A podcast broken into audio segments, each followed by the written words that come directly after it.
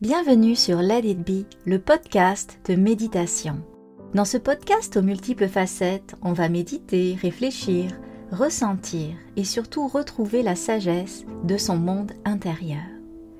Je sais depuis toujours qu'une vie profonde et sereine demande de connaître les règles du jeu de sa conscience et les messages derrière ses émotions, ses ressentis, ses impressions et ses images intérieures. C'est d'ailleurs ce que je vous montre depuis toujours à travers Be Méditation et nos formations en méditation et leadership. Maintenant, mon ambition, c'est de prolonger ce message à travers ce podcast de manière nuancée et concrète. Et ce mot concrète est vraiment important pour moi car je vais vous donner des exercices à faire ou des méditations à écouter dans chaque podcast. Je suis Marie-Ève Lessine et c'est moi qui vais être votre guide bienveillante. J'ai un côté sérieux et intellectuel aux multiples années d'études, mais aussi un côté mystique et créatif. Je vous offre ici la totalité de qui je suis.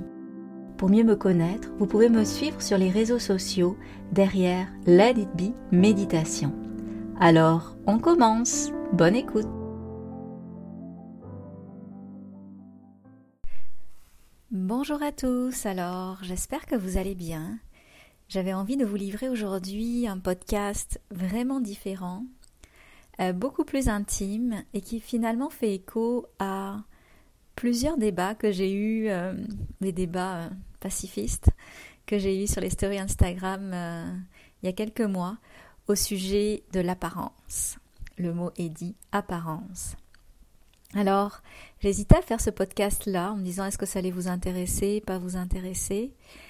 Mais dans l'idée de la DB de venir toujours récupérer un peu plus de liberté pour soi et pour les autres, dans l'idée aussi de penser différemment.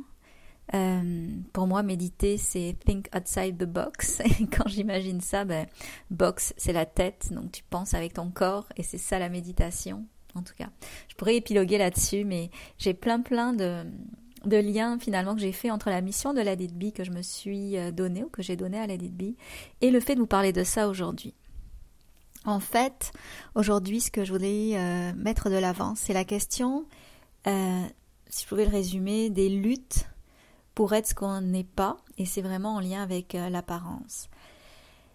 C'est parti, j'ai eu comme coup sur coup trois prises de conscience, et que je vais vous résumer rapidement mais qui ont fait que j'ai commencé à bien cheminer pour me foutre un petit peu plus la paix, et je m'excuse si c'est vulgaire, pour me ficher un petit peu plus la paix par rapport euh, à mon apparence, euh, qu'on le prenne sous toutes les coutures, que ce soit au poids, que ce soit à la forme du corps, que ce soit aux rides, que ce soit à l'état de la peau, que ce soit peu importe les complexes que j'ai.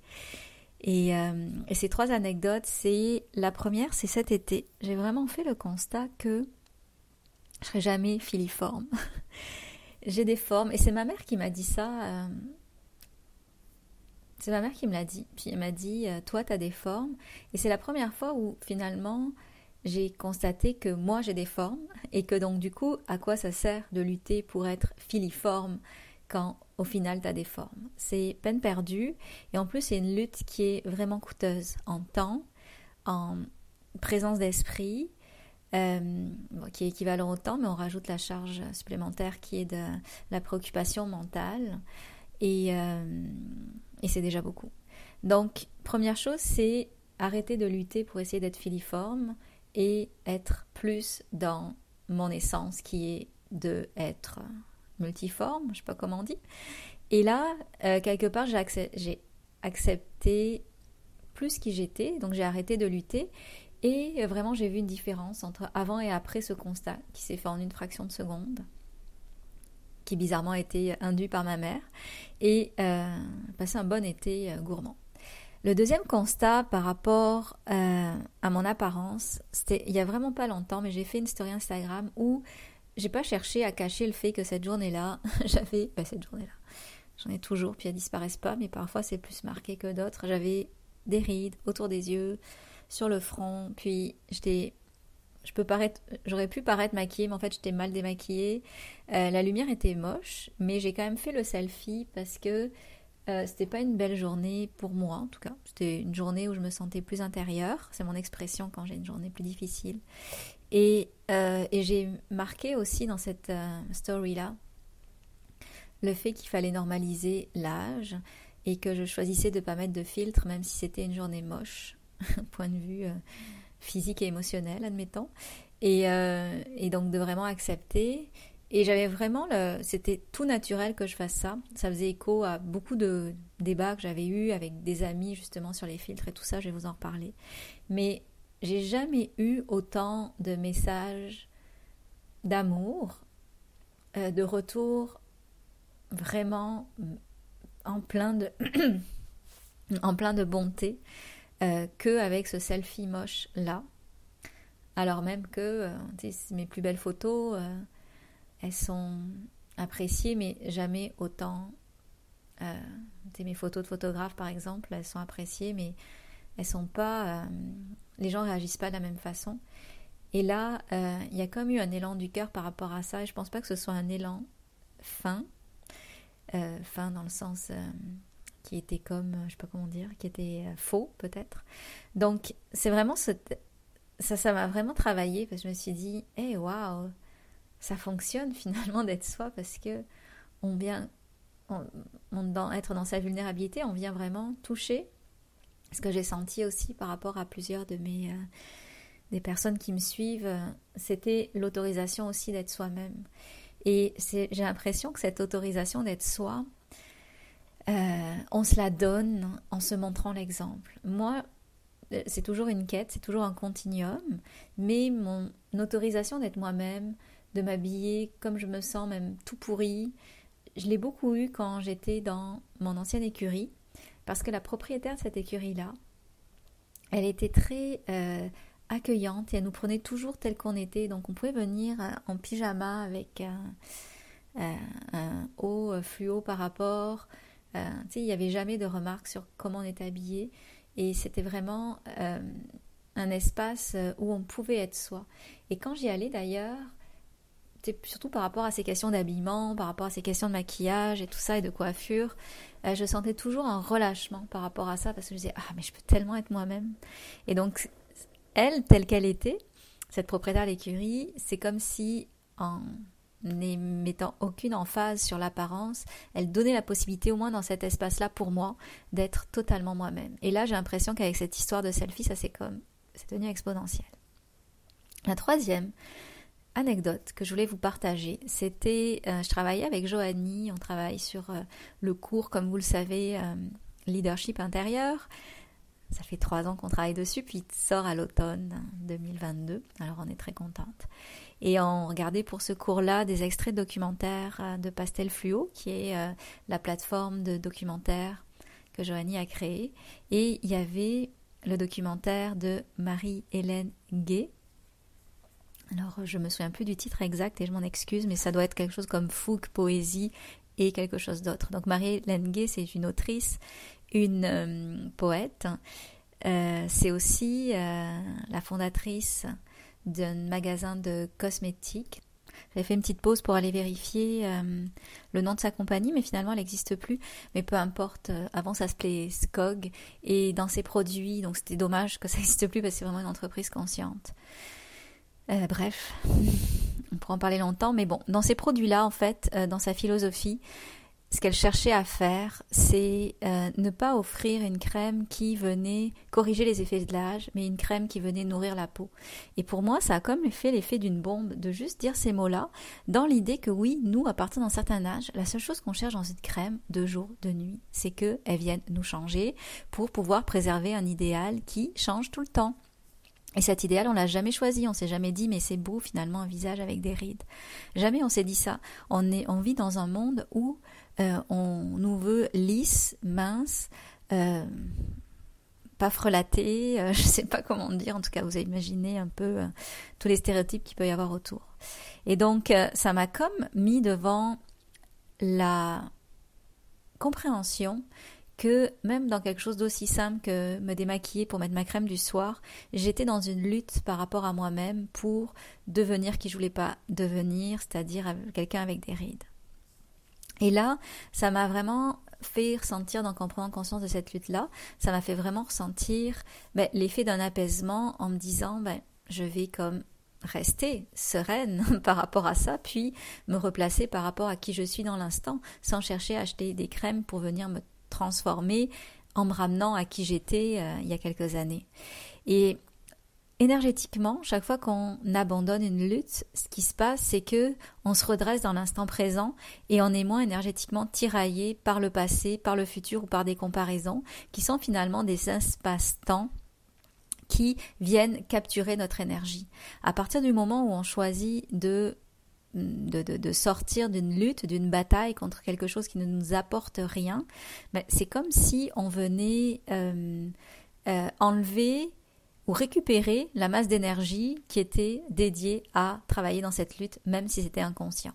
Donc à chaque fois que vous allez comme délutter, enlever les luttes de votre de votre psyché, de votre subconscient, mais vous redevenez un petit peu plus solide dans l'instant présent. En tout cas, c'est quelque chose que j'essaie de mettre en mots, mais qu'on constate souvent.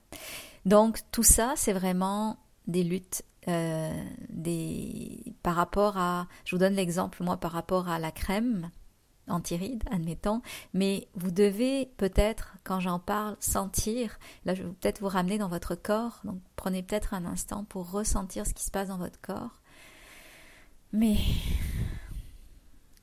puis peut-être aussi faire venir, euh, faire venir, c'est quoi votre lutte à vous? Contre quoi vous faites bataille? Contre quoi vous vous sentez inférieur?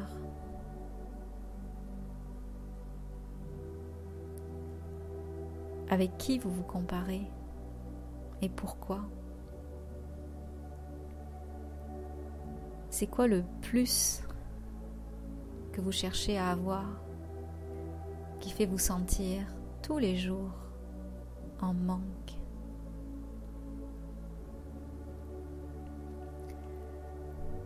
Alors, c'était peut-être pas une méditation prévue, mais peut-être d'ailleurs que vous ne le faites pas sous forme de méditation, mais c'est des questions qui sont importantes parce que c'est les questions qui nous tiraillent. Et en fait, euh, quand on est allé, euh, quand je suis allée euh, dans les, les zones turbulentes pour dénoncer un peu la chirurgie plastique sur Instagram il y a quelques mois, euh, j'ai eu de beaux échanges, c'est toujours très respectueux. Pour ça, euh, vraiment, j'ai de la chance. J'ai tellement une communauté respectueuse. Je, sais pas, c'est vraiment. Je sais qu'il y en a beaucoup qui ont des difficultés avec euh, des, des, méchancetés sur Instagram ou autre. Moi, je, je pense qu'une fois sur YouTube, quelqu'un m'a dit un truc pas gentil, puis presque j'étais d'accord avec elle, mais c'était genre en 2015. Donc, tout ça pour dire que même si on a ouvert un débat, c'était hyper respectueux. Et là, euh, dans ce débat-là, ben, je vais vous résumer en fait ce qui en est ressorti. Euh, moi, mon point, c'était de se dire acceptons-nous tel qu'on est, parce qu'en s'acceptant tel qu'on est, par rapport à notre apparence, donc là, l'accent était mis au sujet de la chirurgie esthétique. C'était parti d'un poste de Bianca Lompré, de mère ordinaire, qui disait que pourquoi la chirurgie esthétique, à quoi ça servait, on peut juste s'accepter.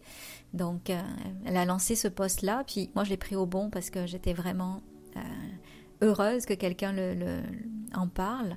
Et donc, euh, le point, c'est pourquoi ne pas s'accepter. Et le point divergent, c'était mais chacun fait ce qu'il veut. Donc, on était dans ces deux, cette dialectique-là. Et ça nous, ça, en, collectivement, en tout cas avec tout ce que j'ai collecté comme euh, avis de plusieurs personnes autour de moi, ça a été vraiment le débat entre l'apparence et l'essence. Et quelque part, oui, chacun fait ce qu'il veut, mais au final, est-ce que on pourrait pas montrer à notre ami que ce qu'il veut, ça le rend pas heureux au final, au fin fond de lui?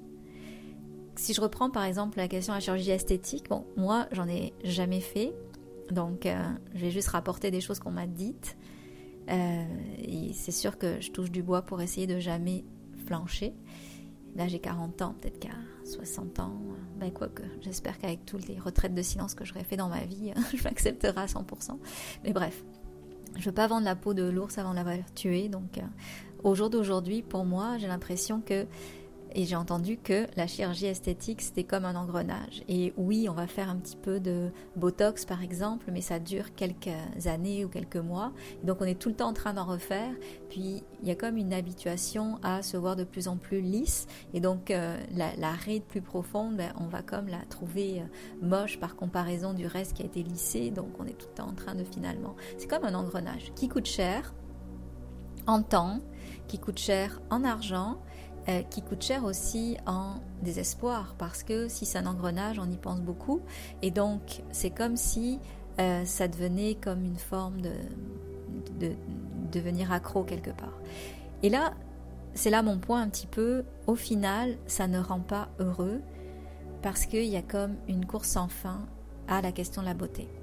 Et quand je dis ça, j'exclus évidemment les choix de chirurgie esthétique très très ponctuels, genre euh, j'ai un nez euh, qui me convient pas, ça me complexe depuis que j'ai 4 ans, et ben là je le refais, puis je recroise plus jamais mon euh, médecin esthétique ou je vais me refaire les seins parce que franchement ça me plaît pas, puis je les refais une fois, puis après j'y pense plus. Et j'apprécie au jour le jour ma poitrine. Le débat que je mets euh, en lumière ici, c'est plus l'engrenage qui emmène euh, un sentiment de non-bonheur, alors que ce qu'on recherche comme humain, c'est oui la quête du bonheur, mais moi je préfère parler de quête de liberté, donc de non-liberté, parce qu'on est quand même aux prises avec nos démons quand on est dans la course à la chirurgie esthétique. Et donc dans tout ça, euh, donc oui, chacun a le droit de faire ce qu'il veut, mais pourquoi ne pas mettre de l'avant à quelqu'un qui est prêt à l'entendre que c'est pas comme ça que elle va régler ses problèmes profonds ou être heureuse ou se sentir libre. Donc il y a comme quelque chose qui est euh, de l'ordre de la responsabilité amicale de peut-être le mettre en lumière si vous avez des amis qui, qui, sont avec, euh, aux prises avec ces problèmes-là. Et Sinon, on peut toujours agir en montrant l'exemple. C'est évidemment ce que je vous disais, de montrer des exemples de personnes qui s'assument sans euh, chirurgie, sans filtre, parce que le débat c'est oui la chirurgie, mais bon, la chirurgie du quotidien, c'est de mettre un film Instagram quand on fait nos stories euh, Facebook euh, ou Instagram. Et donc mettre un filtre, ben, ça gâche, ça gâche, ça cache toutes les rides, ça, ça pimpe ce qu'on a besoin d'être pimpé, peut-être les lèvres, peut-être les yeux, peut-être l'accentuation des, cils. Donc euh, ça fait la job vraiment. Et donc euh, c'est ça, donc au quotidien il n'y a pas la chirurgie esthétique, mais il y a aussi euh, cet effet-là qui peut être délétère. Et donc c'est montrer des exemples de personnes qui vont s'assumer sans filtre et sans, sans filtre et sans chirurgie esthétique. Et c'est peut-être là le point sur lequel on peut commencer, puis qui moi finalement euh, m'a le plus interpellée parce que quand je me suis montrée, mais radicalement sans filtre, mais avec vraiment toutes mes imperfections, presque euh, euh, mes imperfections presque forcées, qu'on voyait encore plus, et eh ben il y a eu comme un, relâchement dans la pression que collectivement on se mettait, dans ma petite communauté, c'est sûr. C'est de ça dont je parle, c'est l'exemple que je, que, que je connais. Et donc, si on était plusieurs à le faire, il y aurait comme un relâchement collectif. Vous me suivez jusque-là. Donc, euh, voilà, c'est par rapport à ça que je voulais vraiment mettre les choses en exergue. Et là, euh, le dernier point peut-être que je pourrais euh, dire, c'est vraiment la question de quand on est dans ce genre de débat-là, de genre de débat autour de l'apparence qui nous mine, ou le, fait de vouloir être qui on n'est pas, bien, dans ces moments-là, il y a vraiment quelque chose qui peut nous aider, outre tout ce que j'ai mentionné auparavant, la normalisation, suivre des personnes qui elles-mêmes n'utilisent pas ce filtre et qui s'acceptent, etc. Mais en fait, on peut venir comme s'observer là-dedans. Et quand on commence à méditer, on observe qu'il y a l'agitation, l'agité en nous, et il y a le sage en nous, qu'on appelle parfois l'observateur. Et l'observateur, le sage, il est capable de sentir que tout ça, c'est du flan-flan pour faire plaisir à des idéaux sociétaux qui sont euh, des choix collectifs euh, très inconscients et surtout non choisis par la personne qui en souffre, parce que sinon elle ne choisirait pas ça. Et donc, à partir du moment où on médite, c'est comme si on prenait un pas de recul pour se mettre loin de la bataille et regarder son agitation par rapport à ces débats-là, euh, accueillir sa souffrance par rapport à ces débats-là, mais l'accueillir avec hey, waouh, avec, euh, avec la petite distance qui fait en sorte que on l'apprécie, on s'apprécie tel qu'on est. En fait, on s'apprécie dans toute notre noirceur. On est comme la maman qui embrasse notre noirceur et notre euh, et, nos imperfections. Et ça, ça la tempère. Et ça fait en sorte qu'en étant moins dans la tempête, euh, on peut venir agir sur cette tempête en lui donnant de l'amour. Et c'est cette posture-là que nous donne qu'on peut prendre en méditation, à travers notamment la méditation pleine conscience de l'être, donc une forme de méditation, qui va faire en sorte que on vient comme éteindre ses feux intérieurs par la capacité à grandir sa conscience et, rejoindre l'espace en nous qui est sage et qui est loin finalement de ces débats d'humains euh, totalement ridicules.